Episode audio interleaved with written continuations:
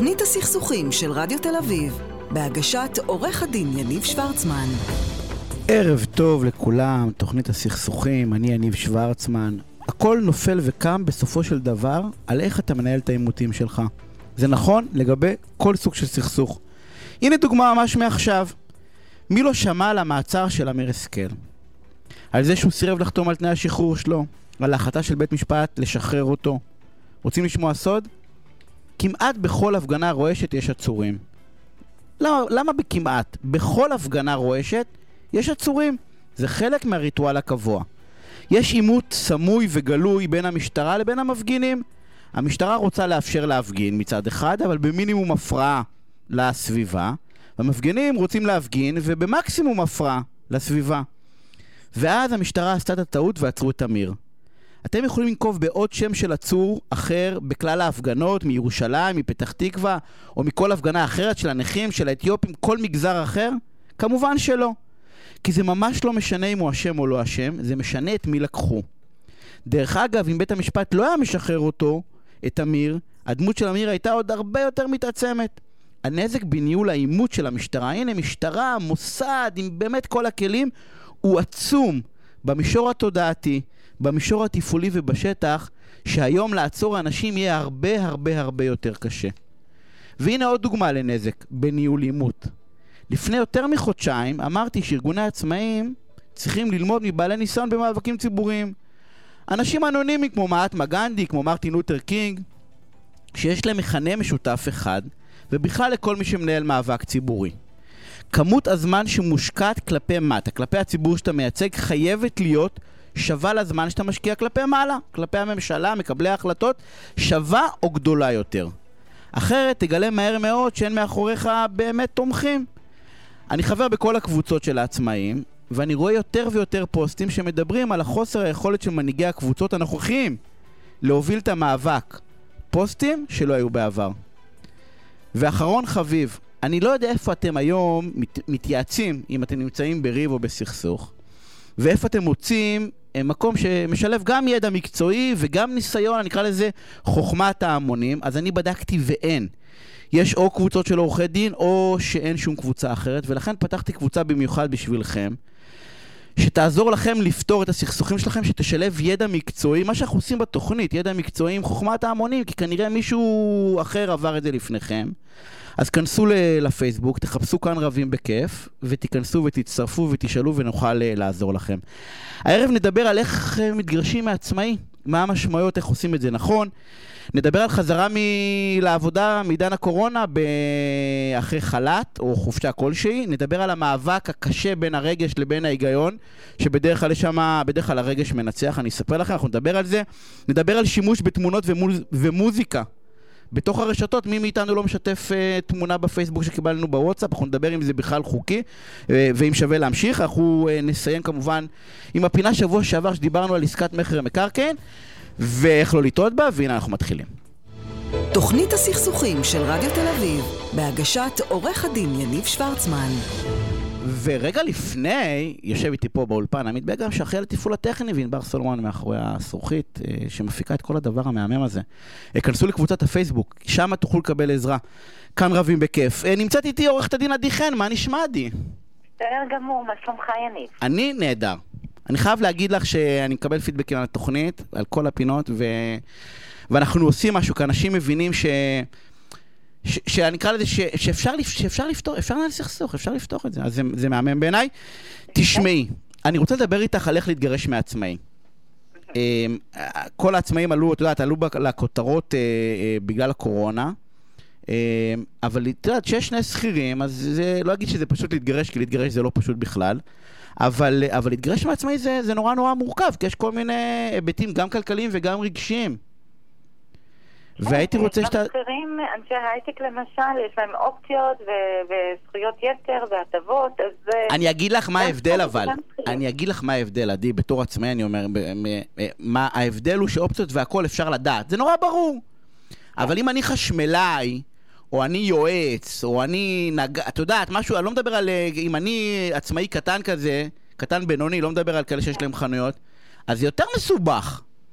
כי מצד אחד, את יודעת, יכול להיות רמת חיים נורא גבוהה, ומצד השני, מה, מה, מה, מה עושים הדבר הזה? איך, איך, איך, מתג, איך מתגרשים מעצמאי או מעצמאי, דרך אגב, כן? הדדית. אוקיי, כן, אוקיי, נכון. אז בואו נתחיל ככה, שכל נכס שמוקם או נרכש בתקופת הנישואין, הוא נכס משותף. בין אם הוא מוחשי, בין אם הוא לא מוחשי. עכשיו, ולכן השאלה העיקרית, האם העסק של העצמאי הוקם בתקופת הנישואין, או לפני תקופת הנישואין. כי אם הוא הוקם בתקופת הנישואין, אז אני יודעת שלכל אחד מהצדדים יש לו חצי אחרי ניקוי החופות, כן? אבל אם מדובר בנכס ש... של עצמאי שהוקם לפני הנישואין, כמו למשל רופא שלמד ופיתח קריירה, ורק אחרי זה אה, התחתן, אז ברור שאני לא אוכל לקבל שום דבר מ- מ- מהעסק. כי, בסדר? כי אבל פגשתי אותו, כי עסק- פגשתי אותו אחרי שיש עסק. נכון, אבל אם יש עסק ואני משתלבת בתוכו, ואז אני תורמת גם מהידע שלי ומקבלת החלטות בעסק, וקשורה גם ב... בעסקים השונים של העסק, ומפתחת את העסק, אז בהחלט יש פה כאן על מה לדבר, על חלק, על כמה זכויות מהעסק, אה, איזשהו תשלום, פיצוי או משהו, בגלל השותפות בעסק. גם אם העסק הוקם לפני הנישואים. אוקיי, אז אה. רגע, אז אני רק אעשה סדר. את אומרת ככה, אם זה הוקם לפני הנישואים ולא הייתי מעורבת בכלל או מעורב בכלל, ואין איזה גדילה מאוד משמעותית, אז אז זה העסק של מי שהביא אותו. ו- אבל אם כן הייתי מעורב בתוך העסק, אז, אז בכל זאת יש לי איזשהו חלק וצריך לראות מה, מה, גוד, מה, מה גודלו, מה חלקו. אבל לא סתם מעורב. אתה מעורב בקבלת החלטות, בדברים מהותיים. לא סתם מעורב ללכת למסור אה, מעטפה או מכתב ואז אני בסדר ואז אני מעורבת. זה לא זה. משהו מעורב באופן, באופן משמעותי. כמו הצד השני, אוקיי. אוקיי? ואם עכשיו, העסק הוקם במהלך הנישואים שלנו? אז חצי חצי. איך את מחלקת... אה, עדי, אני שואל אותך אז זה שאלה. את... של רואה חשבון, שהוא מומחה להעריך שווי עסק, מעריכים את שווי העסק, כל עסק יש לו את המאפיינים שלו, אנחנו הולכים למומחים, או, או מומחה מתמנה על ידי בית משפט או אה, בית דין, והוא זה שמעריך לנו את העסק. אבל, אבל בשיטה הזאת, בגדול, אה, בטוח אחד הצדדים יצא מתוסכל, אם לא שניים. נניח ניקח, אני, אני אקח בכוונה שני מקצועות, נניח ניקח חשמלאי וניקח עורך דין. שניהם, דרך אגב, שכירים, אני אקרא לזה עצמאים קטנים, בסדר? לא מישהו שיש לו פירמה של אה, 200 עובדים. אני מדבר איתך, אתה יודע, אתה עובד, יש לך את ה-4, 5, 6, 7 לקוחות שלך, מביא פרנסה טובה הביתה, כל חודש חיים ברמת, ברמת חיים נהדרת, אבל אתה יודע, זה עבודה בשוטף. כאילו, כן, אבל איך- אפשר להעריך את הדבר הזה? סליחה שקטעתי אותך. פה אתה נכנס לעוד שאלה עכשיו. אם מישהו מהם בנה קריירה או לא, כי יכול להיות שניהם באמת התחילו, נקודת הזינוק היא נקודה שווה. זה חשמלאי והצד השני אה, עורכת דין. אבל יכול להיות שאותה עורכת דין בנתה לה קריירה ובנתה לה קליינטורה, ויש לה כבר שם שהולך לפניה, אז יש לה מוניטין גם. לא, אבל אני שואל, אני נניח, לא, הם לא זוג נשוי, אני בכוונה שואל, נניח אני נשוי לעורכת דין, כן. והיא בנתה קריירה והיא התחילה, בתוך, ו- בתוך תקופת הנישואים. בתוך תוך תקופת הנישואים, תוך כן. כדי תקופת הנישואים בנתה את הקריירה. נכון, אבל אתה יודע, אתה- איך אני מתחלק בעסק שלה? איך אני בא ואני אומר לה, מהחצי מהמשרד שלי, אני לא עורך דין. אז זהו, זה אני שכיר בהייטק, איך אני מתחלק איתה בדבר זה הזה? עניין חשבונאי, יניב. ורואי חשבון הם אלה שיודעים להעריך שווי עסקים. זה תחום התמחות בפני עצמו, כמו למשל אקטואר. התפקיד שלו להעריך את שווי הזכויות הסוציאליות. פה, בעניין שווי עסקים, אתה לא יכול לפנות לאקטואר, אלא יש רואי חשבון מיוחדים שיש להם התמחות בהערכת שווי עסקים. שמה, שהם אומרים כמה עסק שווה ואז כמה בעצם עסק נותנים? שווה, ב- בודקים אותו לפי מספר פרמטרים, גם נניח, אם יש לך, בוא ניקח, בוא ניקח חנות שווארמה, אוקיי? אם תקים אותה ברמת גן, ליד עוד מספר חנויות, ליד מקום, במקום שיש בו עוד מספר חנויות דומות שנותנות את אותו שירות, אוקיי? השאלה האם לחנות הזו יש מוניטין יותר גדול מה, מהחנויות האחרות. האם הלקוחות יבואו לאכול מאצלו אה, אה, שווארמה ולא מהחנויות האחרות. אז יש לזה פה מוניטין, יש לזה, יש, יש לזה ערך מוסף. אז את זה הם יודעים לשערך. אבל זה לא קצת, אני, אני יודעת, תמיד נראה לי, בתור מי ש... זה, זה סוג של קצת מדעי החרטא, את יודעת, כי הרי נכון לא נכון. זה כאילו, מה? תראי, אולי, אולי, אולי שווארמה, אולי, אולי עסק מזון, אז אתה בא ואומר, יש מכפילים ויש הכל. אבל עדי, כאילו, אם אני אשאל אותך, נניח, מה שווי המשרד שלך, את יודעת, את באה ואומרת שאני, בא לעבוד, אז הוא טוב, כשאני לא בא לעבוד, אז הוא פחות טוב. אם אני חשמלאי, את יודעת, ואני אה, נניח עושה עבודות שיפוץ, או אם אני נניח אה, אה, אה, מאמן, יש לי, אה, אני מאמן ספורט, בסדר? כאילו, אימון אישי. איך מעריכים את הדברים האלה? זה נראה לי, כאילו, למה העלית את הנושא הזה? לפי חוק הלקוחות, לפי ה... אה, כמה פעמים הוא מאמן בשבוע, לפי הפוטנציאל שלו, אתה רואה את הפניות של הלקוחות החדשים, אתה כל הזמן רואה התנהלות כלכלית של העסק. לפי הרבה דברים. אי פעם היה לך, היה לך תיק בפירוק של נניח דבר כזה ששני המומחים אמרו כן, זה שווי החברה? הרי לא תמיד... זה מומחה אחד. מומחה אחד, ואז אתה יכול לשלוח לו שאלות הבהרה, ואם באמת יש לך בעיות עם חוות הדעת שלו, אז אתה יכול לבקש רשות מבית המשפט להביא חוות דעת נוגדת. אבל uh, כעיקרון, חוץ משאלות הבהרה, לרוב המומחים שמתמנים על ידי בתי המשפט, הם מאוד מאוד מקפידים שהחוות הדעת שלהם תהיינה אובייקטיביות, כי ברגע שחוות הדעת לא אובייקטיבית, אז, אז המומחה מפסיד את עולמו, לא, לא תשלחנה אליו. אם, אם נניח לא, יש זוג לא שרוצה להתגרש... לא בעתיד, אז uh, לכן צריך uh, ככה להיזהר אם, uh, אם רוצים לתקוף חוות דעת מומחה. עדי, אם יש זוג שרוצה להתגרש ולא רוצה להגיע לבית משפט שימנו, לא שומעת. אני אומר, אם יש זוג שרוצה להתגרש ולא רוצה להגיע לבית משפט, רוצה לעשות את זה בגישור. כן, את ממליצה פה... להם לקחת, את ממליצה להם לקחת מומחה משותף? בהחלט, בהחלט. אני ממליצה להם לקחת מומחה משותף, שאגב, שניהם ישלמו לו, ולא רק אחד, אוקיי? ועושה תחושה הרבה יותר טובה, וגם נותן את הפן האובייקטיבי. בהחלט, אני הייתי ממליצה למומחים האלה בהסכמה. בהחלט. זה גם יותר זול, ברגע שהמינוי הוא בהסכמה, הרבה יותר זול לפנות אליו בהסכמה מאשר במינוי. עכשיו, עוד נקודות ברשותך. קדימה. דווקא צריך, כשיש לנו אחד עצמאי ואחד שכיר, צריך לבדוק דווקא אולי השכיר הוא זה שפיתח קריירה. כמו שנתתי לך דוגמה, אנשי הייטק, הם אלה ממש מתקדמים מאוד יפה. או למשל אחד בשירות המדינה, כך למשל אחד שעובד במשרד מבקר המדינה, הם מתקדמים יפה מאוד. ודווקא שם, או, או במקום מסוים ב, ב, אה, במשרד המשפטים, מפתחים מיומנות, מפתחים, מתקדמים בדרגות. דווקא שם, דווקא השכירים צריכים לבדוק uh, טוב טוב מה המצב שלהם גם. עכשיו צריך עוד דבר. אם העצמאי, רק הצד השני יכול להגיד לי. אם, ה, אם העצמאי הוא אדם הגון ושומר חוק, אז אין לי בעיה. אבל אם הוא לא אדם הגון ושומר חוק, פה יש לי בעיה. פה אני הייתי מפעילה חוקר פרטי. עכשיו, מאוד חשוב. אנחנו מדברים על כסף שחור. צריכות להתקבל, בדיוק, בצורה חוקית. ראיות שמתקבלות בצורה לא חוקית, יש איתן בעיה. רק לפני שבוע שמענו על בית משפט שבאמת, דיברו שם על מיליונים, הושגו ראיות שאיש עסקים מסתיר מבת הזוג שלו את ההכנסות שלו, ומדובר במיליונים, לא מדובר בכסף קטן, כן? אבל הראיות הושגו בדרך לא כשרה, ולכן אי אפשר היה לקבל אותם, לפחות בשלב הזה. מה שכן, אני חושבת שבית משפט למשפחה צריך להיות קצת יותר אה, אה, גמיש בנושא ראיות, וכשיש לנו דברים כאלה צורמים, אז אה, צריך קצת לכופף את הדין ולהשתמש בסמכויות מיוחדות של בית משפט אנחנו צריכים לסיים, בואי תני איזה משפט ככה סיכום של מה שהיית ממליצה למי שמתגרש. דרך אגב, אמרת משהו מדהים עכשיו, שדרך אגב גם יש עצמאי ושכיר, לא, לא בהכרח תמיד העצמאי הוא הבעייתי, נכון, לפעמים השכיר הוא הבעייתי, במובן הטוב שיש שם... העצמאי יש לו חובות לפעמים, הרבה פעמים. הדבר הכי חכם שאני יכולה להגיד לך אותו, זה שחוץ מלבדוק את הצהרות ההון של העצמאי ואת הכרטסת לקוחות ואת השומות וכולי, שזה משהו שאי אפשר לוותר עליו, בענייני גישור, לא ללכת לגישור בלי, בלי, בלי הצהרה של הצד השני שהוא יחתום על צו גילוי, כדי שתדע על מה אתה מוותר, אבל הכי הכי חכם שאני יכולה להגיד לך, זה אל תהיה צודק, אלא תהיה חכם, כי לפעמים מלחמת יתר אנחנו יכולים להרוס את העסק של העצמאי. ואז לא נשאר כלום. לא יהיה לך ממי לקבל מזונות. ואז לא נשאר כלום. דבר, אתה סתם הרסת בן אדם, לא יצא לך מזה שום דבר. במלחמה לא מנצחים. ככה אני לסיים פינות, עדי, תראי מה זה. מה? מושלם. אנחנו חייבים לסיים, עדי, תודה רבה. תודה רבה. שערב מהמם. ומצטרפת אליי עורך... ביי. ומצטרפת אליי עורכת הדין לימור חייט, מומחית בדיני עבודה. אנא לימור, מה העניינים? ערב טוב, מה נשמע? נהדר. תשמעי, אני רוצה לדבר איתך הרבה מאוד אנשים, לא יודע אם הרבה מאוד, אבל אנשים חוזרים מחל"ת, חל"ת קורונה אני קורא לזה, למקום עבודה. וחלק מהמעסיקים מחליטים להגיד, תקשיבו חברים, אין כסף, אנחנו, אם אתם רוצים אה, לחזור, אה, אנחנו מורידים לכם 70% אחוז אה, מהשכר, או מצמצמים לכם ימי עבודה, ווטאבר. ואני רואה הרבה מאוד שאלות של האם זה בכלל חוקי, את יודעת, אם אני בתור מעסיק יכול לעשות דבר כזה. אז אני אומר את זה כך.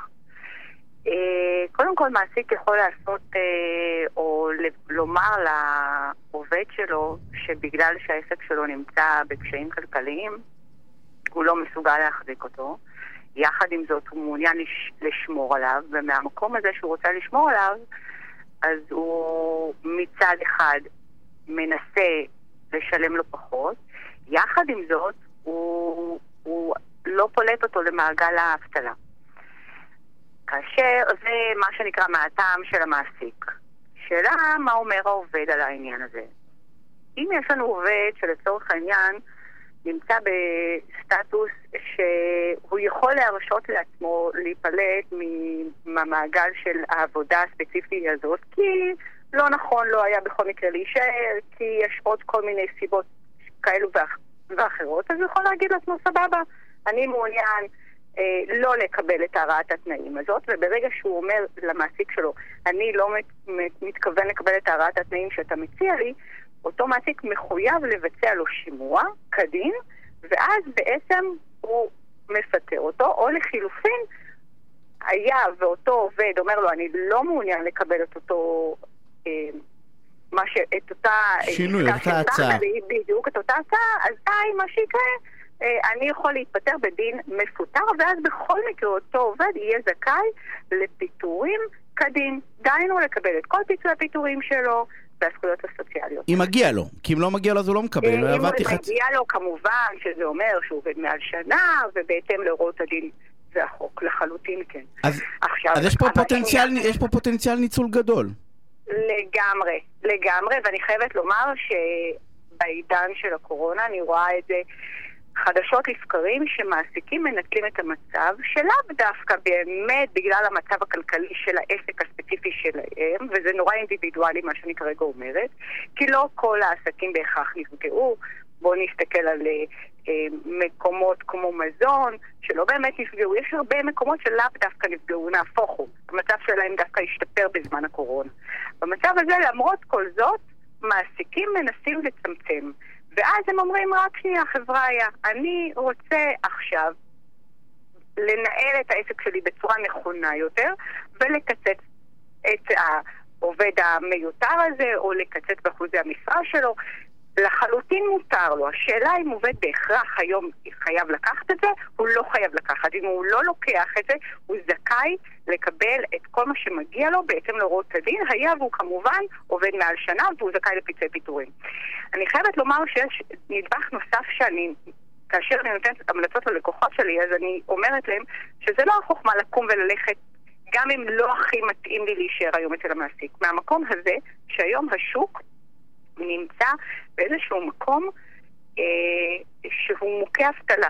ממש ככה. אה, היום רואים את זה ברשתות, אה, במדיה החברתית, בחדשות, בכל מקום, ששיעורי אבטלה פשוט גדלים מאוד מאוד מאוד. מהמקום הזה יכול מאוד להיות שכדאי לעובד להוריד את הראש, את האגו, אה, וזה לחלוטין אולי לא ממש משפטי, אלא יותר הצעה חברית שנכון להם לקחת. הפרקטיות. שאנחנו לא, הפרקטית לחלוטין שם, שלא בהכרח כדאי להם ללכת ראש בראש עם, עם המעסיק דווקא בעת הזאת, ולנסות לראות אם אפשר, אה, עם מה שהוא הציע, לחיות עם זה. ואם... כמו שאתה אמרת, 70 אחוז זה, לא, זה לא הרעת תנאים, זה פשוט אה, זה, זה משהו אחר. הרעת תנאים מבחינתי, שאפשר לקבל איתה, אותה ולחיות איתה, זה עשרה אחוז עד עשרים אחוז. מעבר לזה, זה ממש לא לקבל. אם אחרי חצי שנה, אני, אחרי ארבעה חודשים, אני בא ואומר למעסיק, לא מתאים לי, ניסיתי, הקיצוץ לא, הזה... לא, לא, אז קודם כל, קודם כל אני חייבת לומר שכדאי אה,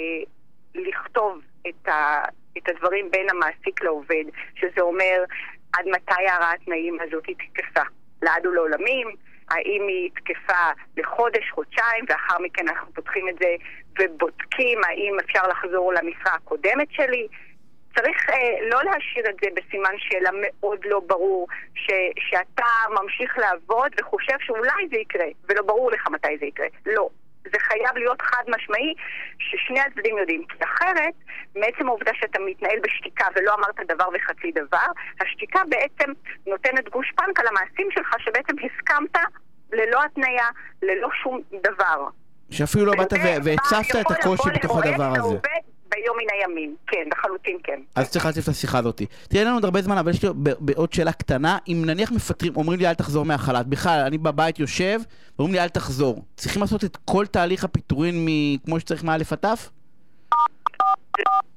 לזמן אותך לשימוע כדין, שזה אומר לשלוח לך מכתב, ובמכתב צריך לפרט מה הטענות הספציפיות שבגינם נתה מזומן לשימוע, לאפשר לך להתכונן לשימוע, אם אתה צריך להגיע עם עורך דין אז לבוא בליווי עורך דין, אה, לענות, אה, כאשר אתה מגיע כבר לשימוע אז לענות לכל טענה וטענה, צריך להיות פרוטוקול כדין, צריך לתת החלטה, ולא בן רגע לתת את ההחלטה, כי כאשר נותנים את ההחלטה בן רגע זה אומר שהפור בעניינך נפל, אז ממש לא. חשוב מאוד לזכור שכל התהליך של השימוע צריך להתנהל כדין. היה והוא לא מתנהל כדין, אפשר לטעון שהפיטורים לא כדין. אבל אני חייבת לומר, גם בעת הזאת, בתי הדין לעבודה, לא על כל פיפס קטן יגידו, חבריא, הפיטורים שלא כדין. הם ילכו לקולה, אלא אם כן יש פה עניינים אחרים, כמו למשל אה, עובדים שנמצאים למשל ב...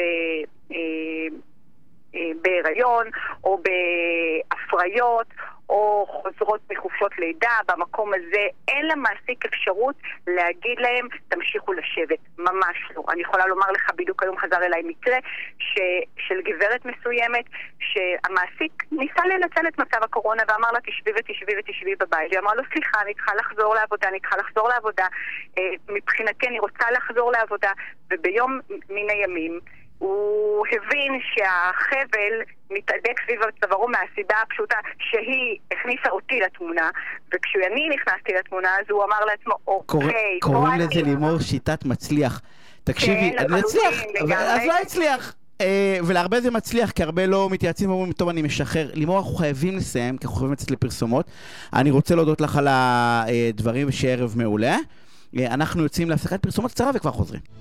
תוכנית הסכסוכים של רדיו תל אביב, בהגשת עורך הדין יניב שוורצמן.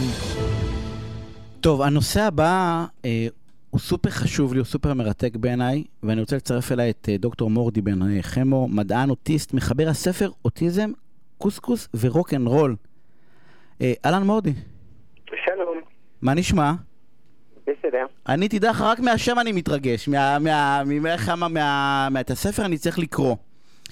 תשמע, כתבת מאמר, ואני רוצה לדבר איתך עליו, כי זה גם תחום, אה, זה בעיניי נושא שהוא סופר חשוב ופרקטי, ובעיניי מי שצריך למצוא לו פתרון אמיתי, שכולם יכולים לקיים אותו שווה פרס נובל לשלום, יש איזשהו מאבק בין הרגש לבין ההיגיון. אנחנו מתאהבים במישהו, הרגש פועל, אנחנו נכנסים לאיזו עסקה, רואים, אה, אנחנו רוצים לפתוח מסעדה, הרגש עובד מאוד מאוד חזק. ואז ההיגיון יש לו פחות מקום. והשאלה, אה, אם בכלל אפשר, אם זה מלחמה שבכלל אפשר לנצח בה. אה, כן, למעשה כבר מצאנו פתרון. הפתרון הזה נקרא תרבות. למעשה אנחנו בני אנוש מורכבים מיצרים, אה, מרגש, וזה דבר שהוא נפלא ומגן עלינו, אבל גם אה, עשוי לפגוע בנו אה, בחיי החברה. על מנת להתקיים, להתקיים ביחד, יש לנו חוקים, מנהגים, נהלים. למשל, אתה דיברת על זוגיות. פעם הסוגיה של הזוגיות לא הייתה מותנית באהבה. מה זה אהבה? אהבה זה הורמונים. זה הפקת פרומונים, סרודונין, אוקסיטוצין. ולמעשה פעם אה, הסוגיה של אהבה לא נכנסה לתוך המשוואה, הרי שטחנים או אה, הורים או הקהילה היו אה, אלה שקובעים מי מתחתן עם מי. על סמך הרקע הסוציולוגי, ההשכלה, הדת, הרמה בדת וכן הלאה. ברגע שיש בחירה חופשית וכל הדברים האלה לא נכנסים אה, לתוך המשוואה ושמסתמכים רק על הרגש ועל האהבה, ושזה הדבר המרכזי, אז אנחנו עשויים לעשות אה, בחירות שהן פחות אה, נכונות לנו. אבל הנה האהבה, הנה הרגש ניצח. בסוף כשאתה מסתכל חברתית, אפילו תרבותית, אז למעט קהילות מאוד מסוימות, אנחנו רשאים להתאהב במי שאנחנו רוצים. ואנחנו רשאים ללכת לחנות ולקנות את האוטו הכי מגוחך בעולם בהמון המון כסף, כי הוא יפה בעינינו. אז זה בדיוק מה שאני אומר לך. אתה, בעולם המודרני, כל הבחירה אה, בין ידיו של, של האדם הפרטי, אה, אתה אה, פועל מרגש. אתה יכול לקנות ממש בפתאומיות, מדחף לא מוסבר. למעשה, החברות הגדולות, התאגידים הגדולים יודעים איך זה עובד. יש לנו מערכת, למשל, שנקראת מערכת הדופמין, שהיא מתופעלת אה, בעזרת חוויות קודמות. למשל, אם אני עכשיו אומר את המילה שוקולד, אני אקח אותך לחוויות קודמות שלך, ואני אפעיל את מערכת הדופמין, ובגללי עכשיו אתה תרצה לרדוף אה, אה, שוקולד. אה, אוקיי? אז את, מה עושים התאגידים והחברות? הם מתפעלים את המערכת הזו שמסתמכת על החוויות שלך הקודמות, ועושים הכל שבין התחושה להחלטה, למעשה, לקנייה, יהיה כמה שיהיו כמה שפחות תהליכים, על מנת שאתה תקנה בצורה לא מבוקרת. והכלים שעומדים לרשותנו, למשל, זה פשוט זמן. אם אתה בסופר ומתכוון לקנות משהו שלא תכננת, אז תעשה סיבוב בקניון לפני שאתה קונה, ואם אחרי עשר דקות, רבע שעה, עדיין רוצה לקנות את הדבר הזה הלא מתוכנן, אז יכול להיות שזה אתה נכון יודע, לך. אתה יודע איפה המלכודת, כשאסתובב בקניון אז יעבדו לי על רגש אחר, ואז אני במקום, אה, אתה יודע, לקנות כבר את מה שרציתי בסופר, אני אקנה מה שאני לא רוצה בקניון. אבל, אבל, אתה יודע, אתה אומר, הניצחון של הרגש, תראה, אני מתעסק בתחום הסכסוכים, אה, או או פתרון הסכסוכים, בסדר? ניהול הסכסוכים. ואני אומר, כל הסכסוכים בסוף זה לא, זה נשמע קלישאתי קצת, אבל זה לא על כסף באמת. זה, זה, זה על הציפייה, זה על הרגש, זה על העובדה היא שהלכתי ו, ולקחתי, שכרתי מקום מפואר בהמון המון כסף, כי אתה יודע, הרגשתי תחושה של, אה, של, אה, של מלך לרגע, ו, ו, ובסוף, בסופו של דבר, הרגש הזה מוביל אותנו לתאומות. אתה, אתה דיברת על משהו מאוד, אה, מאוד מעניין, על סכסוכים. בעולם כולו, לא משנה מהי התרבות, כל פעם שישנו סכסוך, מה עושים? מביאים אה, מגשר או מתווך. למה? כי זה בן אדם שהוא נטול רגש, והוא רואה את המצב מנקודת מבט הרבה יותר אה, מועילה. רגש הוא פוגע. אז, אז נכון, מי שמדבר עכ- עכ- עכשיו איתך הוא בן אדם סופר סופר רגיש, אני, הרי אני, אני אוטיסט, אני רגיש יותר על המידע, והמוח שלי לא מסוגל להתמודד עם כל הרגש הזה. אז יש לי דרכי מילוט. אצלי הדרך אה, אה, אה, להימלט זה, זה המדע. אז כל פעם שיש לי איזושהי סוגיה רגשית וכולי, אני בורח אל המדע. זאת אומרת שהרגש כמעט ולא מעורב. לפעמים זה, נשמע קצת לא אנושי, ולפעמים אני יכול להישמע חסר טקט, אבל עם זאת יש, יש לזה כמה יתרונות. למשל, בצרפת הייתה שערוריה של משפט אוטרו. במסגרת המשפט הזה אה, לקחו עדויות של ילדים שסיפרו אה, על כך שעברו אה, התעללויות מיניות. וכמובן שאנשים נשלחו לכלא וכולי, אבל מה שהתברר לאחר מכן זה שכושר השיפוט של כל הנוכחים, כולל המקצוענים, עוות מכיוון שהעדים היו ילדים. אה, ופה אנחנו רואים ממש את הרגש כהפרעה בשיקול דעת, בכלל במסגרת המשפטים אסור אה, לפעול על פי רגש, הרי צריך להיות הרבה יותר מבוקר. פה לצורך העניין אבל- 17 אנשים נשלחו לכלא, אה, למרות שהיו חפים מפשע. ה- הדרך היחידה, תראה, אז, אז מה שאתה בא ואומר בעצם, ש... ואמרת שמצאנו פתרון, אז לא מצאנו פתרון. כי למה אני אומר את זה? כי למשל, לי הפתרון ברגש, הדרך היחידה שלי לא לעבוד ברגש זה לא לקבל החלטה. באיזה מובן? לתת למישהו. תמיד להכניס מישהו למערכת. נכון. כאילו אני, לצורך העניין, כדי לא... גם אני דרך אגב, אני אוהב לקנות, ב- אתה יודע, בעיניים, להרגיש, ל... אז אני אומר, אני יודע שאני לא טוב בזה, אז אוטומטית אני... אני אתה אתה יודע מה, אפילו מייל כועס למשל, בסדר? אני לא מוציא, מייל- אני לא מוציא מיילים בלי שמישהו עובר לי עליו. לא על התוכן, על הטון. כן. השאלה אם זה הפתרון היחיד, להעביר את המסננת. אתה בורח למדע, אני בורח לצד ג', השאלה אם הדרך היחידה לנצח את הרגש הזה, אז בדיוק... אה, זה בדיוק להיעזר בצד שלישי. צד, צד הגימל זה תרבות, זה חוקים, זה מקצוע, אה, מקצוענים, למשל יש לנו את קורונה עכשיו. ופתאום, אתה יודע, כולם אה, עשו תואר באפידמולוגיה. האם באמת ככה? לא באמת. ובמקום להסתמך על חוכמת העם, שבתחום האפידמולוגיה לא כזה אה, אה, להסתמך על אה, צד ג', וצד ג' זה אנשים שחוקרים. זה נכון, כשאתה חוקר אתה לא יודע הכל, אתה, יש מידע אה, אה, רבה של אי ודאות, של אי ידיעה, אבל בכל אופן, אה, מה שאתה כן יודע, ניתן להסתמך עליו. אה, צד ג' זה בתי משפט, צד ג' זה שטחן, צד ג' זה משפטן, צד ג' זה מתווך, מגשר, מוסכניק. אנחנו, אנחנו חייבים, אנחנו חייבים לסיים, אנחנו נמשיך את השיחה הזאת בהזדמנות נוספת, כי, כי אחד הדברים הבעיה בצד ג', ויש לזה המון המון מחקרים, זה המעורבות הרגשית של הצד ג'. כי למשל משפטן, יש לו אינטרסים, הוא רוצה להתפרנס. אה, לא, אתה יודע, בסוף כל אחד... אנחנו חייבים לסיים עוד. אני רוצה להודות לך על השיחה המרתקת הזאת. אה, אנחנו נעשה אותה בהזדמנות, אה, אנחנו נמשיך לפתח את הדבר הזה של רגש והיגיון. אז תודה רבה. ושיהיה ערב מעולה, ואני רוצה לצרף לשיחה את עורך דין גיא קדם, מומחה בזכויות יוצרים, סימני מסחר ומשפט מסחרי. אהלן גיא. ערב טוב, מה נשמע? נהדר, מה נשמע? בסדר גמור. יופי, תשמע, אני קופץ ישר לשאלה. תראה, אנחנו... הרשת מפוצצת ביצירות, אני קורא לזה. בתמונות, בשירים. אני מקבל לוואטסאפ אה, אה, דברים, ואתה יודע, ו... אה, ואני משתף את זה בפייסבוק, אני, אני מקבל איזה צילום יפה ואני אומר לכל החברים שלי תראו, בפייסבוק, תראו איזה יופי, אנחנו מצלמים בלייב הופעות, באינסטגרם, אנחנו הולכים לכל מיני מקומות. כאילו, זה מרגיש לי ש... כל התחום הזה של, אתה יודע, של, זה בכלל מותר לנו לעשות את הדברים האלה? תראה, הניסיון שלי מראה שמה שמרגיש לך זה אתה כנראה לא היחיד. אה, ואני אתן לך דוגמה.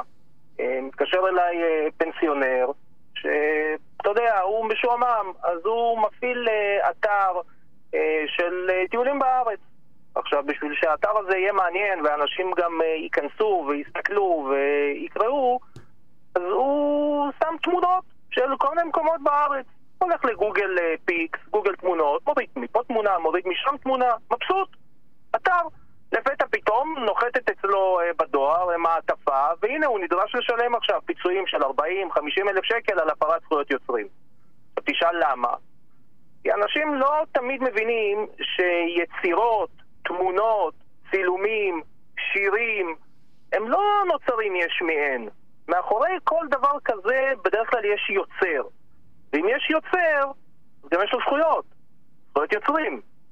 והוא בדרך כלל מאוד מאוד לא אוהב שמשתמשים ביצירה שלו ולא משלמים לו כסף.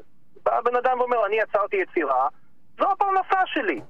אתה עכשיו לקחת, השתמשת, היית צריך לשלם. אם היית פונה אליי, קונה, אה, אה, קונה רישיון, כמו שעושים, לא יודע מה, מסעדות, חדרי כושר, משלמים איזשהו רישיון שנתי, משתמשים במוזיקה. אבל אם אתה לוקח את המוזיקה שלי בלי רשות, אתה לוקח את התמונה שלי, את הצילום שלי בלי רשות, אתה מפר את זכויות היוצרים שלי.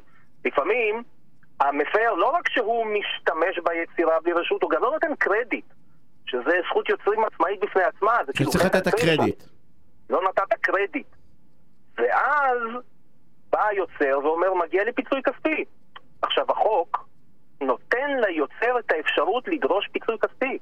הפיצוי הכספי הזה גיא, כולנו, כולנו, מפרי, כולנו מפרי חוק, או שיש הבדל אם אני משתמש בזה סתם כדי לשעשע את החברים שלי, או אני משתמש בזה בשביל אתר מסחרי שלי, או שאין שום הבדל? או, שאלה יפה. עכשיו, תיאורטית, משפטית, אקדמית, אתה מפר. אבל בא החוק ואומר, תראה, אני רוצה לאזן בין הקניין של היוצר לבין האינטרס הציבורי של חופש הביטוי, של חופש היצירה. אני רוצה להרבות שימוש ביצירות. כי כשאני מרבה שימוש ביצירות, אז אני נותן לאנשים לחשוב והם יוצרים יצירות חדשות משלהם. אז מה האיזון? האיזון פחות או יותר במה שנקרא שימוש הוגן. כלומר, אם אתה לקחת עכשיו יצירה של מישהו, השתמשת בה בלי רשות, אתה עדיין מפר, אבל יש לך הגנה. אם השתמשת בה בעיקר לא לצרכים מסחריים, לצורך פרטי, אה, לאיזשהו עניין חינוכי, לאיזשהו עניין עיתונאי, לביקורת, או סתם השתמשת בה שלא לצורך מסחרי. לא הפצת אותה עכשיו בתפוצת, אה, בתפוצת נאטו, לא הרווחת עליה כסף, לא העלית אותה כפרסומת בטלוויזיה, לא העלית אותה כפרסומת אצלך באתר, לא מכרת אותה. בא החוק ואומר, אדוני, אתה מפר, אבל אתה מוגן. ההפרה הזו היא הפרה מוגנת במסגרת השימוש ההוגן, זו הפרה שהיא טובה לי ברמה... כדי לאפשר את הזרימה של השיח. מה? כדי לאפשר את הזרימה של השיח בעצם. נכון, חד משמעית. כי אין גבול. לזה, הרי כמות המידע, כל יצירות שעוברת בפייסבוק וב... ובטוויטר ובאינסטגרם היא בלתי נתפסת. אתה צודק. עכשיו תראה, שנה שעברה, ב-2019, אה, היה תיקון לחוק. דרך אגב, הרקע, לפחות לפי מה שאני קראתי, הרקע לתיקון הזה הוא נורא מעניין. אחד מחברי הכנסת, אני לא זוכר את שמו, עשה שימוש בצילום כלשהו, וקיבל מכתב התראה אני על זוכר את זה הסיפור שהוא- הזה. על זה שהוא מפר זכויות יוצרים. הוא אמר, אה, הבנתי, אם ככה, אז בואו פשוט נתקן את החוק, כדי, לא כדי להגן על חברי הכנסת, אלא כדי להגן למעשה על משתמשים אה, אה, ש, שמשתמשים באיזושהי יצירה שלא לצורך מסחרי. עכשיו יש פה כמה תנאים שצריך לעמוד בהם, לא רק לא, לשו, לא, לא לשימוש מסחרי, גם אסור לך לקחת ולהשתמש ביצירה שהיא מגיעה מתוך אה, בנק תמונות. יש כל מיני אתרים שמוכרים אה, תמונות. אתה לא יכול לקחת משם תמונה ולהגיד, וואלה, לקחתי את התמונה, לא שילמתי כסף, זה בדרך כלל עולה דולר וחצי, שניים, שלושה דולר. אתה לא יכול לקחת את התמונה ולהגיד, אוקיי, לא שילמתי, אבל לא משתמש בזה לצורך מסחרי. אבל אם אתה לוקח תמונה מגוגל פיקס, שהיא לא באמת תמונה אה, שמתוך בנק כזה, ומשתמש בה שלא לצורך מסחרי, ופנו אליך ואמרו לך, חביבי, אתה מפר, אתה אומר סליחה ומיד מוריד, מרבית הסיכויים שזה יהיה שימוש הוגן, מרבית הסיכויים שאתה לא תידרש לשלם פיצוי, וגם אם חס וחלילה תידרש לשלם פיצוי, הוא יהיה מאוד אז- מאוד נמוך. אז בגדול, בגדול אם עושים את זה בשוטף, אז יש, יש איזה שהם הגנות. ואתה יודע מה, לדעתי עוד האבסורד, שאם היית פונה וקונה את התמונה הזאת, הרי לקנות היום יצירות זה גרושים. אנשים עושים את זה באמת בחוסר מודעות בעיניי, אני לא מדבר על מי שעושה את זה בתור שיטה. זו, בדיוק... כמו הפנסיונר, הרי הפנסיונר היה פונה למי שמכר את התמונות בכמה שקלים, הרי הוא היה קונה, אה, אה, אתה יודע, היה קונה תמונה, מאיפה שהוא רק רוצה. חד משמעית, זה, זה בדיוק האבסורד בעניין הזה, שלעיתים קרובות העלות של התמונה או של היצירה היא הרבה יותר נמוכה מעלות הטיפול המשפטי, מהתשלום לעורך דין, ואתה יודע מה, מעוגמת הנפש וכאב הראש שאתה מסתובב עם זה שאתה יודע שיש מעל הראש שלך איזושהי חרב, אה, חרב מתהפכת. עכשיו, אנשים לפעמים מרוב לחץ מוכנים להתפשר ולשלם סכומים ליוצרים כי הם אומרים, אני מעדיף לשלם ולהוריד מעצמי את, ה, את האיום הזה. וזה מגיע למקומות שאנשים משלמים אלפי שקלים, כדי לסגור. שהם מראש לא יכולים לשלם כמה שקלים ולגמור את הסיפור הזה גיא, מלכתחילה. אתה יודע, יש תמיד משפט שאני בא ואומר, הדרך הטובה ביותר לכבות שרפה זה לא להדליק אותה. אנחנו חייבים לסיים, אה, ואנחנו חייבים לצאת לפרסומות. גיא, תודה רבה על השיחה המרתקת הזאת. שיהיה ערב. מעולה, פרסומות ואנחנו כבר חוזרים. תוכנית הסכסוכים של רדיו תל אביב, בהגשת עורך הדין יניב שוורצמן. אה, לנושא הבא, נמצא איתי עורך דין אדיר אביעד, מנהל מחלקת נדל"ן ומקרקעין ושותף במשרד עורכי הדין יגאל בוכובסקי ושות'. אהלן אדיר, מה העניינים? מצוין, מה שלומך? תשמע, התחלנו שבוע שעבר לדבר אה, על נושא שהוא סופר חשוב בעיניי, על עסקאות מכר מקרקעין. זו עסקה של-90% מהאנשים ב- ב- בישראל ובכלל בעולם זו העסקה הכי קרה שהם יעשו. והעובדה היא שאנחנו לא מבינים בזה כלום. כלום. אנחנו לא יודעים, אף אחד מאיתנו שלא מתמחה בתחום, לא יודעים להגיד, אתה יודע, לעורך דין לשאול, לשאול אפילו את השאלות. והתחלנו שבוע שעבר, ו- וגמרנו את הזמן לפני שהספקנו לפתח, ואני רוצה לסכם מה שאמרנו שבוע שעבר, ונמשיך מפה, בסדר? שבוע שעבר דיברנו על, אה, אה, התחלת לתת לנו נקודות שחשוב לשים לב אליהן, אחד זה זיכרון דברים. אמרת, תדעו שכולם יודעים שזיכרון דברים מחייב משפטית ואפשר להסתבך טוב טוב כי לא תמיד מוסדרים כל הנושאים, אבל אמרת יש פה נקודה עוד הרבה יותר חשובה. שהיא ואני- בעצם הדיווח לרשויות המס. בדיוק, אתה בא ואומר, חתמת, אתה אוטומטית, אם אתה חייב כמובן, אתה חייב גם לדווח, ואתה עלול על עצם אי הדיווח להסתבך, אבל גם אם אתה צריך לשלם, אתה צריך לשלם. ואחרי נכון, זה, ואני- כל. ואני מזכיר עוד משהו שאמרנו, אם העסקה נהדרת, אתה לא רוצה לאבד אותה, זה בסדר לחתום על זיכרון דברים, ולהבין שחייבים לדווח ולשלם. כן, לא, שזה עסקה, לכל דבר ועניין, אל תסתכל על זה, אין זיכרון דבר דברים. זיכרון דברים זה חרטא, סליחה שאני אומר את נכון. זה- זה מילת קוד להסכם קצר וחסר, בסדר? אבל, נכון. אבל, אבל צריך לדעת את זה, והדבר השני שאמרנו, זה תבדקו את תסריט הבית. למה? נכון. כי זה, עזבו רגע זכויות, לא זכויות, אם יש לכם... יכול להיות שמה שאתם קונים, ואתם חושבים שזה שלכם, זה לא שלכם בכלל. נכון, כי העורך דין בהסכם, בטיוטת הסכם המכר, הוא רואה את ההגדרה של הדירה שמוגדרת כתת חלקה מסוימת, העורך דין בדרך כלל לא מגיע לבניין, והוא לא יודע אם תת חלקה 4 זה הדירה בקומה השנייה כן או לא. מי שיכול לדעת זה רק אתם. ואיך יודעים? על ידי תסריט בית משותף, ולכן חשוב מאוד לעבור את תסריט בית משותף. חשוב מאוד, ואגיד לך יותר מזה, ראיתי בדיוק באיזשהו תסריט, כי דיברנו אחרי זה וראיתי איזשהו פרסום, שהיה איזושהי בעיה בתסריט ומישהו הפסיד 250, אה, הוא קנה בית עם גינה, הוא הפסיד איזה 250 מטר מתוך הגינה. כי הוא לא שם לב שזה בחוץ, והיה שם סיפור, והוא הפסיד, הוא תבע את מי שמכר לו, ואמרו לו, תשמע חביבי, היית צריך לבדוק, לך... אה, אני שמח שאתה אומר את זה, איפה הנקודה הזו מאוד נפוצה? לך לעורך דין. לך לעורך דין, איפה זה מאוד נפוץ, מה שכרגע תיארת? בבנייני רכבת. בבנייני רכבת של שתי קומות, אז בדרך כלל יש הסכמה שלא כתובה בשום מקום, שדירת הקרקע חצר מוצמדת אליה ולגג הגג. עכשיו, כולם משוכנעים, כי זה כבר 40 שנה, זה הנוהג וזה המנהג, כולם משוכנעים שככה זה מבחינה קניינית. ורק כשאתה מזמין בית משותף, אתה מגלה שהחצר היא שזה לא ככה. שותף, בדיוק. מלא נושאים, התסריט, אני אומר לך, ברגע שדיברנו על זה, התחלתי לשים לב שאלות של קניתי את בית עם חניה, ופתאום אני רואה שהחניה היא לא שלי, של השכן שלי, והשכן שלי משתמש בשלי, וחגיגה. אז אלה שני הנושאים, נכון. בוא נדבר על עוד נושאים שחשוב בעיניך בתוך עסקת מכר. אוקיי. הגענו לשלב של הטיוטת, הרי העורך דין מקבל את התנאים של העסקה, עורך הסכם מכר ומעביר את הטיוטה לעורך דין של הצד השני. בהרבה מאוד מקרים אני נתקל בשני סוגים של uh, לקוחות. לקוח אחד שאומר, עזוב אותי, לא מעניין אותי, תרוץ עם הטיוטות, סומך עליך 200 אחוז, תגיד לי איפה להגיע ומה לחתום. לקוח שני שמאוד מעורב בעסקה. תשלח אליי את הטיוטות, אני רוצה לקרוא, אני רוצה להבין, הלקוח השואל. אני מאוד מאוד מאוד מעדיף את הלקוח השני, את הלקוח השואל. ולמה? עורכי הדין יש להם ידע מאוד מאוד רב בתחום המשפטי.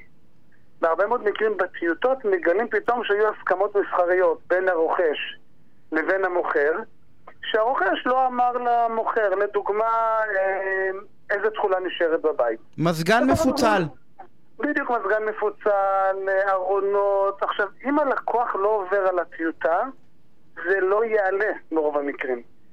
לכן יש חשיבות מכרעת שלקוח יהיה מעורב. תסמכו על עורכי הדין ב-95%, אבל 5% תעשו טובה. אתה אומר, אתה אומר, קודם כל, הסכם, הסכמי מכר דירות זה לא נורא ארוך, בסדר? זה לא עשרות עמודים במור... בעסקאות המורכבות, זה בדרך כלל... אז שבו נכון, ותקראו. מה שאתם לא מבינים משפטית, יכולים לשאול, אבל תשבו ותקראו, כי למשל בסוף תגלו שסגרתם שנשארים התנור בילט אין והקיריים, נכון, ואז במסירה אתה פתאום רואה חור. בדיוק, רגע, ואיפה הכיסוי של הדלת של המדיח? רגע, ואיפה הארון שהמוכר הבטיח לי? ורגע, איפה המנורה שהייתה... אה, אה, בתקרה ואשתי מאוד ואת זה עורכי הדין, אפשר לבוא אליהם בטענות עד מחרתיים, ויש הרבה דברים לבוא אליהם, אבל לא פה, לא תגידו, לא יהיה. נכון. אז שלוש, לא לקרוא את ההסכם. זה לא משפטי מורכב מדי, אפשר לקרוא, זה כתוב בעברית. רוב האנשים מסוגלים לקרוא אותו, תקראו את ההסכם, לפחות פעם אחת, נכון. תהיו מעורבים. שילמתם כסף לעורך הדין, אתם חייבים לשאול אותו. לא הבנתם, תשאלו. לא להגיד בסדר. שיטת הסמוך לא עובדת כאן, היא לא טובה. אתה יודע שהרוב הרי זה לקוחות מספר אחד. כאלה שאומרים לך בחייאת, לקחתי אותך, אתה יודע, תשחרר אותי מלקרוא את ההסכם. אז אני אומר, אני מחייך לסיבה הזאת, אני אומר, הלקוחות האלו נהדרים, וזה בסדר גמור, אתם לא צריכים לבצע את העבודה המשפטית. אבל בחייאת, תעברו פעם אחת, תראו שאתם המסחריים זה מה שסיכמתם. זה מה שחשוב, אל תעברו על הנושא. לא, וגם תשאלו שאלות, פתאום, אתה יודע, כל הסעיפים של מי משלם היטל השבחה, מי משלם ארנונה, מי משלם זה, פתאום יש שאלות, רגע, מה זאת אומרת אני משלם היטל השבחה? יותר מזה, לוח התשלומים. בואו, הכי, הכי, הכי מסחרי בעולם, ואני אומר תמיד ללקוחות שלי, אל תקראו את כל ההסכם. אני, אני גם ממקד אותם בדרך כלל, אם תרצו, תקראו, אני אשמח. אבל לוח תשלומים, תבינו שיש לכם את היכולת הכלכלית לעמוד בלוח התשלומים שקבענו בהסכם. האם יש לכם את האפשרות לשלם את התשלום הראשון בהתאם לגובה שהסכמנו ואת התשלום השני תוך איקס זמן וזה מוביל אותי לנושא הרביעי שמאוד חשוב בהסכמי מכר, משכנתה. שני דברים לגבי המשכנתה שחשוב להבין. אחד, תהליך לקיחת המשכנתה אורך בממוצע 30-45 ימים. עם לרוץ אבל לא ריצת מרתון. אנחנו צריכים לפנות לבנק, צריכים uh, לערוך ביטוח חיים, צריכים להחתים את המוכרים על מסמכים, מתנהל משא ומתן בין בא כוח המוכרים לבין הבנק ביחס למסמכים מסוימים, צריכים לרשום עוד הערת אזהרה לטובת הבנק, צריך להמציא ייפוי כוח נוטריוני, כלומר יש לנו פה תהליך משני אבל הוא אורך זמן. ואם אנחנו לא נבין ולא נדע שאנחנו צריכים להיערך לזה, אז זה יפגוש אותנו בלוח התשלומים. פתאום נהיה בלחץ. אנחנו פתאום... נורא רוצים לשלב ונורא חושבים שהכל יהיה נורא אופטימיים בטבענו, נכון. שבאים לעסקה, אנחנו, אתה יודע, באנרגיות טובות, אנחנו אומרים, כן, אנחנו נעשה מאמץ, ובסוף אנחנו נמצאים פתאום באיחור. בוודאי, יום, ואז מגלים שפתאום הבנק בקצב שלו, ובא כוח המוחים בקצב שלו, וזה בסדר, אבל בואו נערך את זה בצורה נכונה. אחת אה, מהעצות שאני ממליץ תמיד ללקוחות שלי בעסקאות קצת יותר מורכבות, תפנו לבנק לפני חתימת ההסכם. אם מדובר בנכס שהוא קצת מורכב, מורכב, יש חריגות בנייה שאנחנו יודעים עליהן, מורכב שאנחנו יודעים שיש איזושהי בעיה בנסח הטאבו, תיגשו לבנק לפני זה, תשבו עם הרפרנט, אישור עקרוני לא מעניין, כבר אני אומר.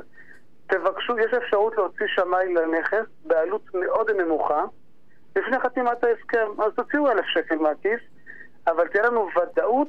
שהבנק ייתן לנו את המשכנתה. אמרת משהו סופר חשוב בתוך כל המשפט, זה שאישור עקרוני הוא לא משנה, כי הוא מדבר על הקטע המסחרי. ולא על הקטע המשפטי. אז גם אם נכון. קיבלתם אישור זה לא אומר שום דבר, כי בסוף הבנק יכול להכשיל לכם, יגיד לכם, אתם לווים נהדרים, אני רק לא נותן משכנתה על הנכס הזה. בדיוק. ונתקלתי בלא מעט מקרים, אפילו הייתה לי עסקה אחת בכפר סבא, שבזכות זה שהם ניגשו לבנק לפני, התברר שאף בנק לא היה מוכן לתת משכנתה לנכס. דירת מגורים, בית נדיר, משותף. מש... אנחנו צריכים אה, לסיים משפט אחרון. משפט אחרון, המשכנתה היא לא 75% או 70% מהתמורה, תמיד היא 70% או 70% מהערכת שמאי. זאת אומרת, אבל תמיד יש פער לפעמים. יש תמיד פער. לא. תמיד יש פער, כי השומה תמיד תהיה נמוכה משווי השוק. אז שימו לב, לא, במשכנתה. לא רק לדעת, לא את אישור עקרוני, אלא אישור מהותי, ורק שימו לב שבסוף שאתם לא לוקחים מעט מדי כסף, ואז אתם חסרים באיזה 200-300 אלף שקל והסתבכתם. נדיר, תודה שערב מעולה. אנחנו uh, מגיעים לסוף התוכנית. אני רק רוצה להגיד לכם, מישהו, כתב לי היום בפייסבוק, אמר, הנושאים מעניינים, אבל איך הולכים עם זה למכולת?